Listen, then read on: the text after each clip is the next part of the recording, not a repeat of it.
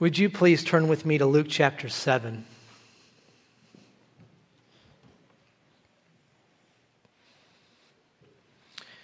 There's two main things that we do in our service, services. One of them is gather around God's word. The other one is we lift our voices to sing. I'm just about moved to tears as we finish that song. Maybe some of you are too. Get it together, Lazzell. We've got to get it together. We've got the other half to get to. I want to ask you to go with me back in time to a cold night in 1989 when there were two teenagers who were standing in a line they never thought they would have to stand in. And one of them kept asking the same question over and over again What do I say? What can I do? The two brothers were myself and my older brother Bob. I was 15 years old, Bob was 16, and we were standing in line at a funeral home, and it was a long line at this particular visitation. And as we were going through the line, we didn't have mom there, and we didn't have dad there. And so I had to figure out what to say to this family who was mourning the loss. Most funerals or visitations are time when we are celebrating a life well lived looking back at the wonderful things we can talk about from the life of someone who's lived a good full amount of years. And this funeral was not that. This funeral was lamenting a life that, that should have been.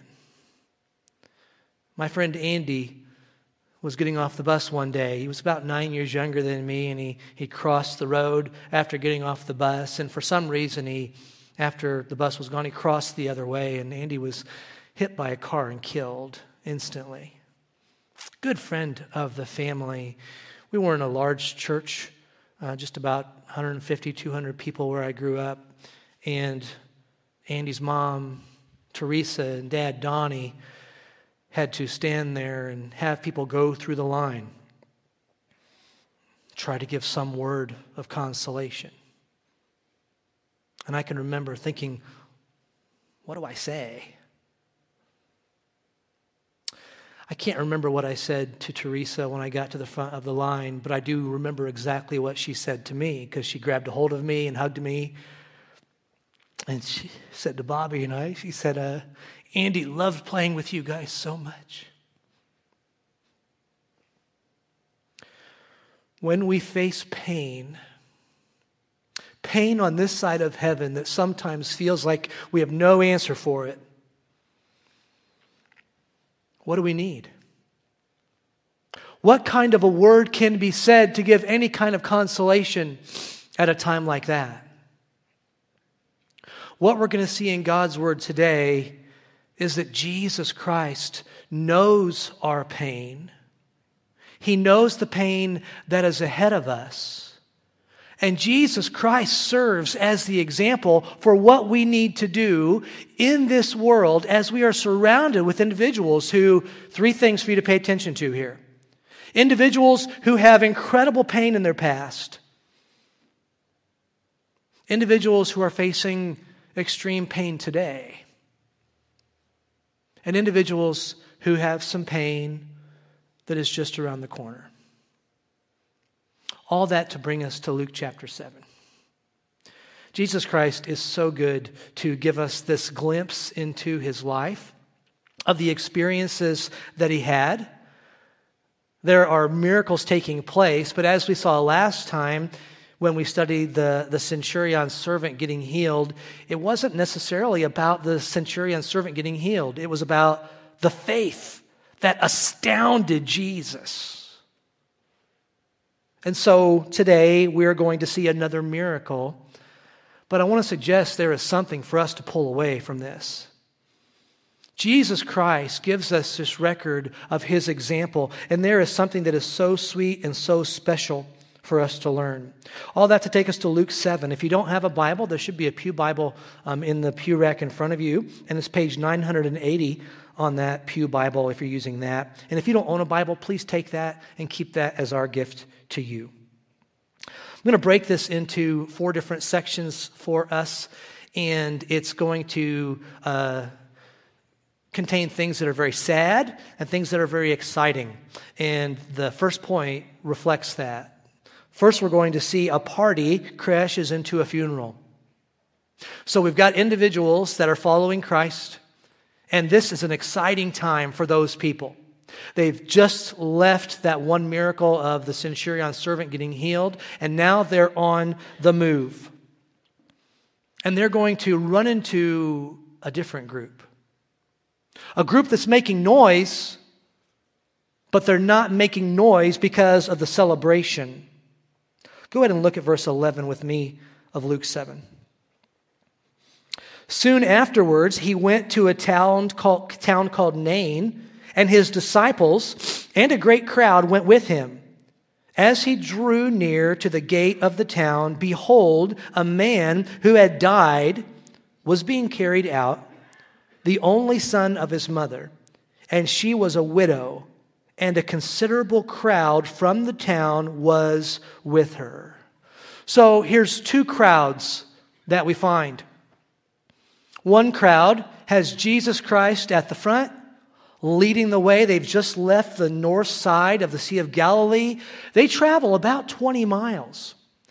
This town of, of Nain is not a big town. It says they came to the gate, but it's most likely it did not have walls all the way around it. Sometimes in some cities they wouldn't have walls, but they would still have a gate. So you knew when you came to this town, it would have the title over it. And that's where these two groups collide. I want to ask you, if you were part of our study last time, to do some comparison with what we find here with Jesus and his miracle. And the last time, if you weren't part of our study last time, there was a centurion who sent some of his friends, Jewish friends, to go to Jesus and say, Will you heal my servant? That's what the centurion wanted. And we learned about this incredible faith that Jesus hadn't seen that in anybody else. It was found in a Gentile of all people. But we find a difference here in this story because there's no request. Here is a miracle worker. He's been casting out demons, he's been healing people, he's done some incredible teaching. This is the beginning of his ministry still. And as Jesus is going, nobody is running after that group saying, We need the miracle worker over here. Instead, this woman who has lost her only son, she is weeping, and the community is gathered around here. It says here there's a, there's a good sized crowd. The community is gathered around her. They knew what she was facing. I can't be completely sure of her financial situation, but in that day, if you lost your husband and you lost your only son, it was kind of a ticket to the begging line. Not only that, the loneliness that would be ahead of her. No grandchildren to look forward to, poverty, and no one is going after Jesus Christ. Instead, Jesus Christ here simply invades her life. No request is made. Can you imagine where your life would be if Jesus only got involved in the times when you asked him to be involved?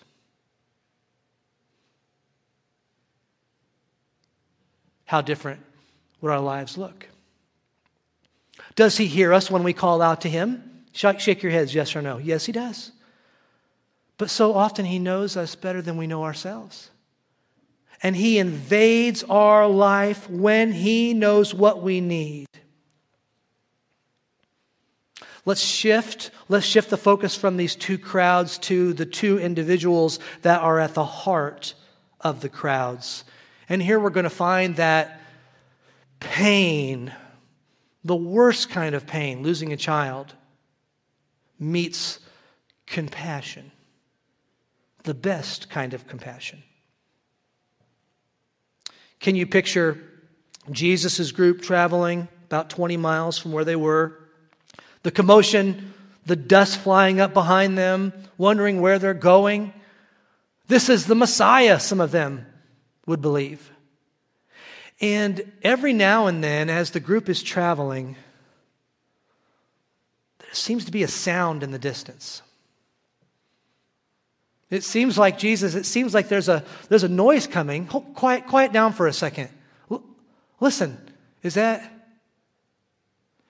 And the sound was wailing.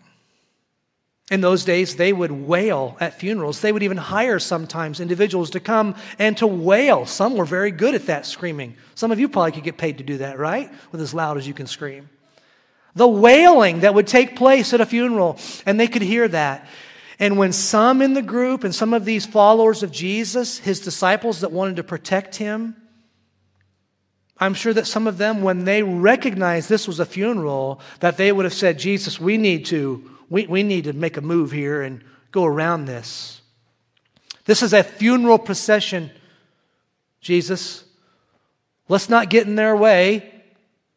And for sure, let's not allow them to put a dampening on our party. It's party time, Jesus. We're with you. Christ will have none of that.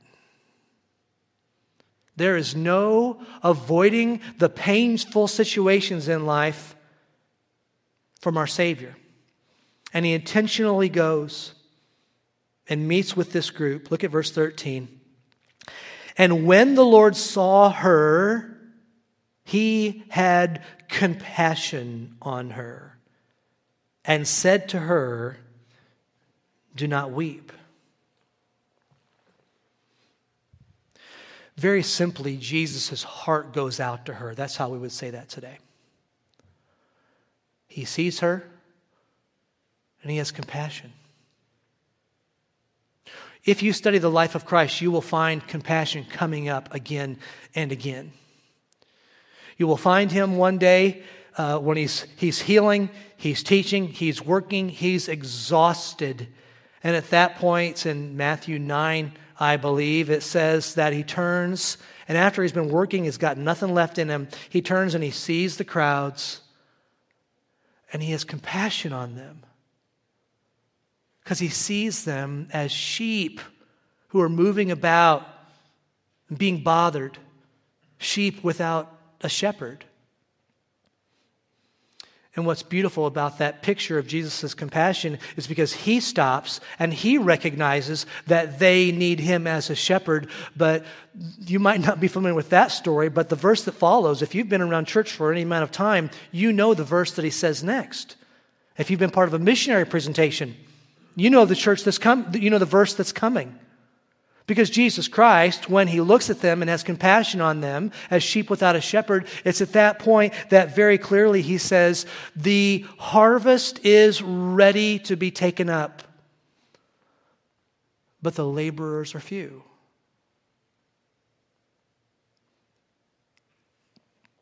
Jesus Christ is going to show us a wonderful example, and he's also going to give us a challenge of what to do.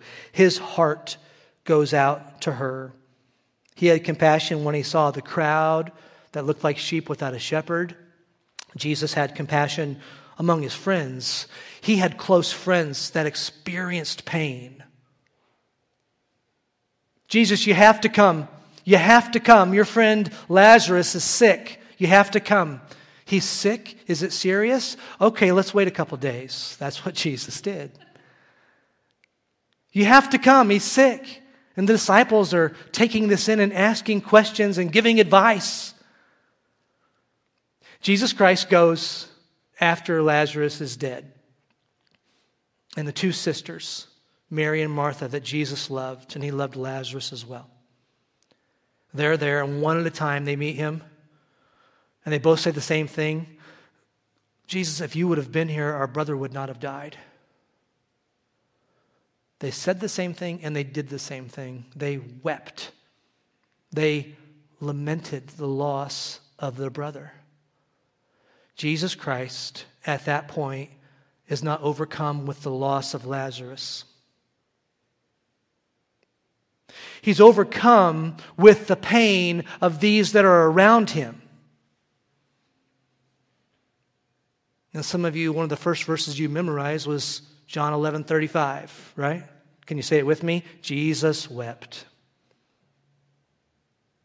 He weeps not because of Lazarus, he weeps because of the sisters and the compassion. In fact, if you do a study, and I recommend it, if you do a study of all the times in the Bible where someone was raised from the dead, they're all a result of compassion. Jesus has three instances that are recorded for us in the New Testament. The Old Testament has great stories of that, and they're all, with one exception, a result of compassion. Jesus or the Old Testament prophet saw the loss and saw the pain and had compassion. I will tell you the one exception, and I'd point you to that study. It's kind of, uh, it's, it's very colorful because it was with the Old Testament prophet Elisha. Now, Elisha was dead at this point, and his body had decayed, and he was in a tomb. Someone else had died, and there were some guys who were trying to bury him, get rid of his body in some way.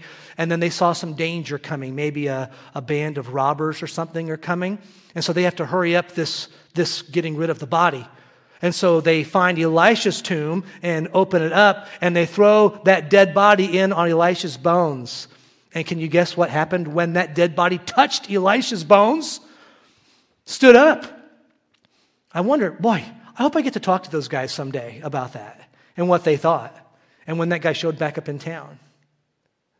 Now, every other instance of someone being brought back from the dead has at the heart of it what is at the heart of Jesus Christ in our story today. He goes up to that woman. He wasn't like me in line saying, What am I going to say? What am I going to say? What am I going to say? Jesus says, Stop your crying. By the way, none of you get to say that at a funeral. None of you. You don't get to go up and say, Big girls don't cry when they've lost someone. Jesus Christ gets a pass, and he can say it. Why? Because he has the authority over death. He has the authority over disease and sickness. He has the authority over weather. He has the authority over demons. And now he's going to, for the first time that's recorded for us, show he has authority over death. Who is it, do you think, that is going to show compassion to individuals that are in pain, that are in your circles? Who's going to do that?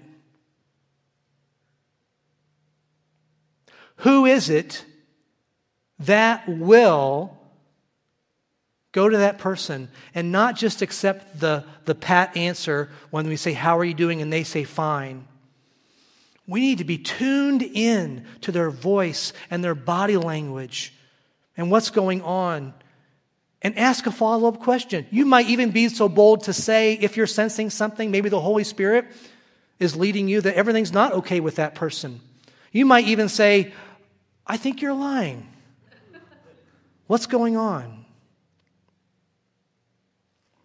Who is it, do you think, that's going to recognize the hurting people around us and is going to offer help? That's your challenge today. Your challenge is to have the same amount of compassion that Jesus Christ had. And what we're so busy with is this question, usually, what's in it for me? So when you go through your routine, when you're going from one place to another, at work or at home or in the marketplace, usually we are thinking, what's in it for me? What's the shortest line I can get in? I can't believe that person cut me off in traffic. What's in it for me? And we have to, like our Savior, set aside self. Most of us are consumed with the lust of the flesh and the lust of the eyes and the pride of life. That's what's driving our hours and our time. And some people have the audacity to get in my way when I had plans. We will never, be involved in a ministry of compassion unless it emerges from a heart that says, Jesus Christ came to me when I was in need. He came to me when I did not want it or ask for it, and Jesus Christ saved me from my sins and from a life that was worthless. And when we recognize that, and when we see the example of Jesus, we'll say, I will be Christ like by showing compassion.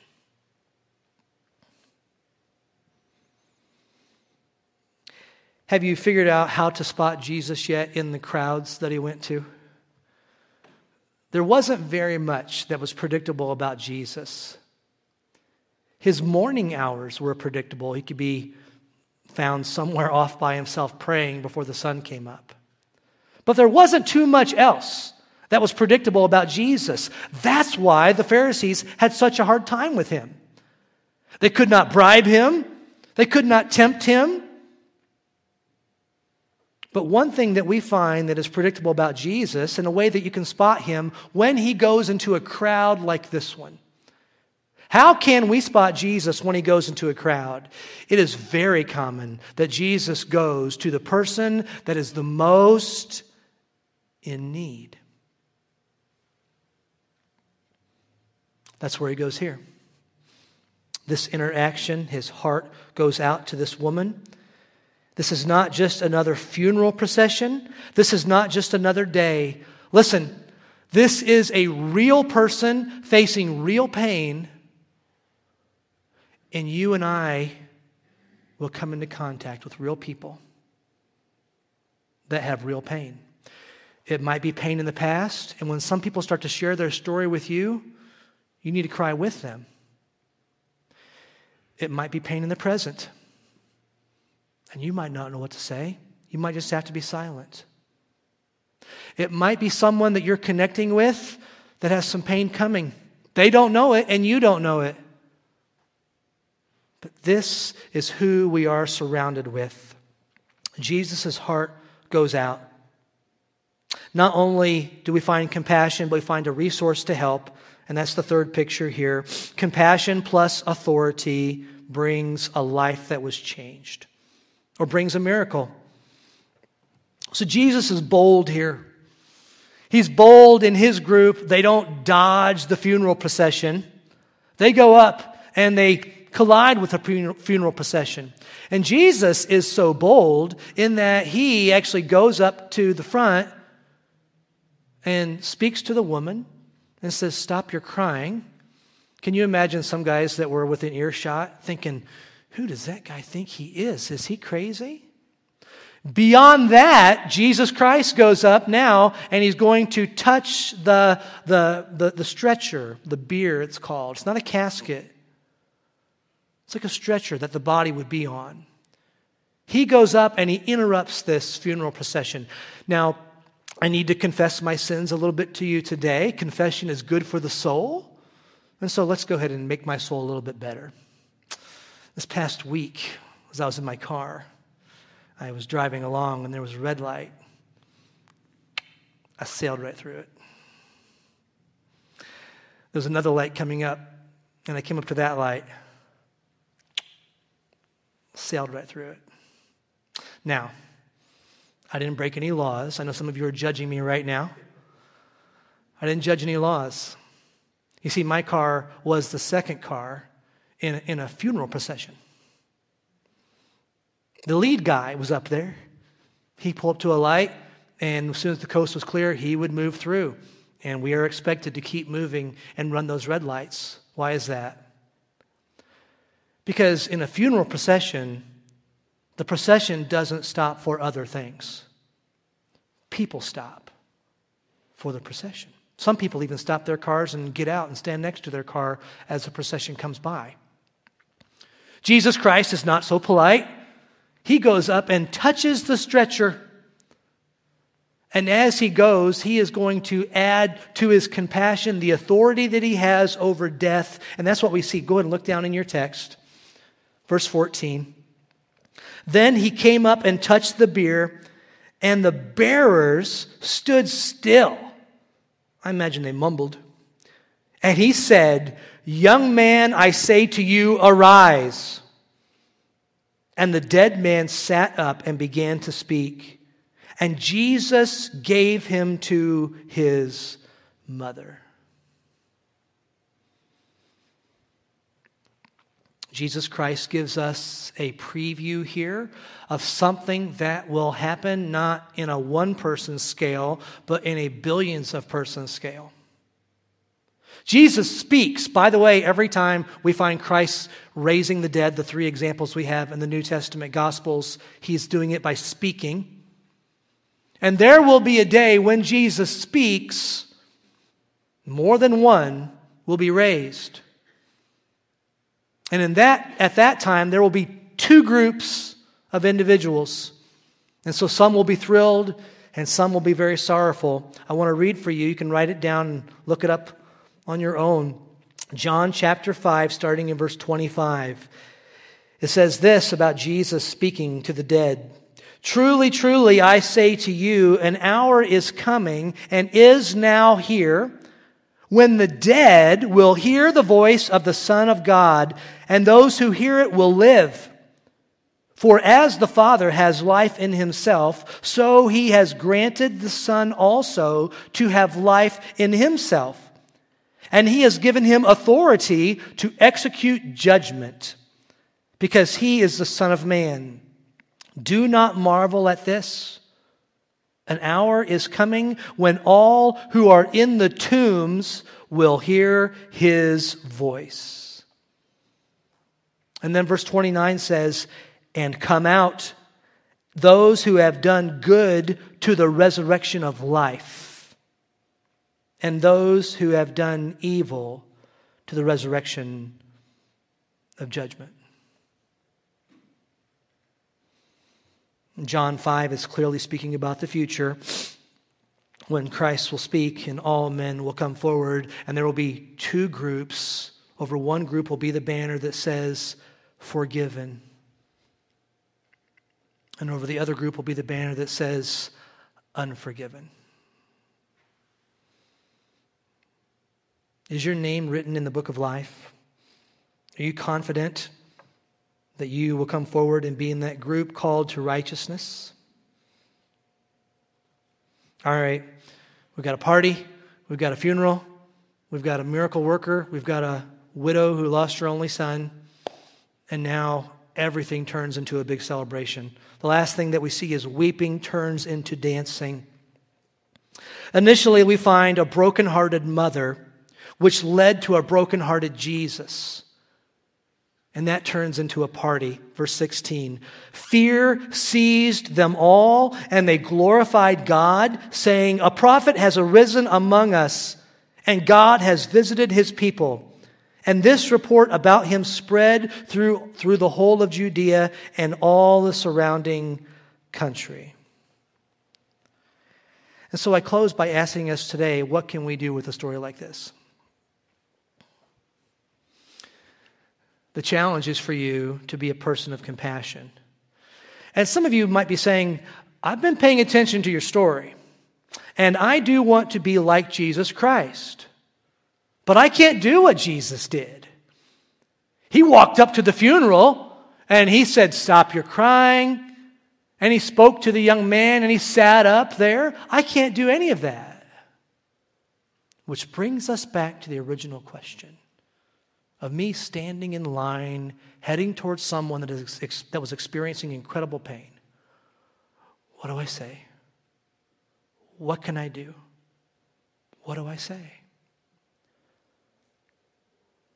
You need to first have the compassion of Jesus Christ and understand that individuals who have pain in their past, in their present, in their future, they're going to want to talk to somebody about that but then, in addition to that compassion, you need to have the answer. And no, you can't solve their problem for them, except for this. You can tell them that you go through pain and suffering, and you never go through any of it by yourself. We sang just a little bit ago Thine own dear presence to cheer and to guide. What can you possibly offer someone who is hurting? You can offer them Jesus. Jesus not only is here to save us and give us a home in eternity, He is here for our pains and for this journey. And no pain that you can go through is beyond the place that can be helped by Jesus Christ. And so I want you to walk around understanding that people around you have pain, either before them or coming up or right now. And you can help. You can help because Jesus saw you and was proactive and reached out.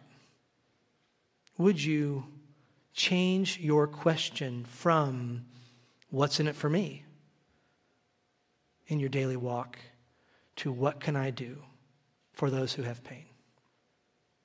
Would you pray with me?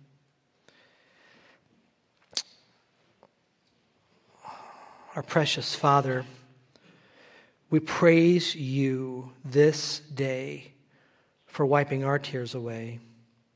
I thank you for that day where the scripture says you will wipe all tears away. But right now it seems like I cry and those tears will dry or fall to the ground. And then I cry again, not too many days out from that. I thank you that I'm not alone in this.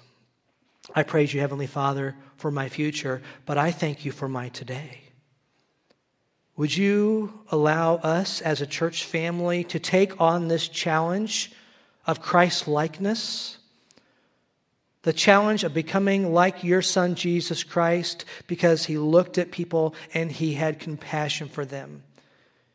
He joined them in their hurt and he offered something to help. Father, would you help us to believe that we have something to offer that can help them? While we have our heads bowed, I want to give us a chance to pray while the piano plays softly. Very simply, would you just do some business with the Lord? Maybe He wants you to be compassionate. Maybe He wants you to be looking at others and places where you go instead of yourself. Maybe ask Him to make someone obvious that has some pain that you can be a help to. There may be some that are hearing this message today and they've never had Jesus in that position where he was their one that was a redeemer, forgiven. Even in this moment, you can pray. Jesus Christ died on the cross for the sins of mankind. You are a sinner, and there is forgiveness offered in the cross. All you have to do is ask for it, and He promises to forgive and make you His child.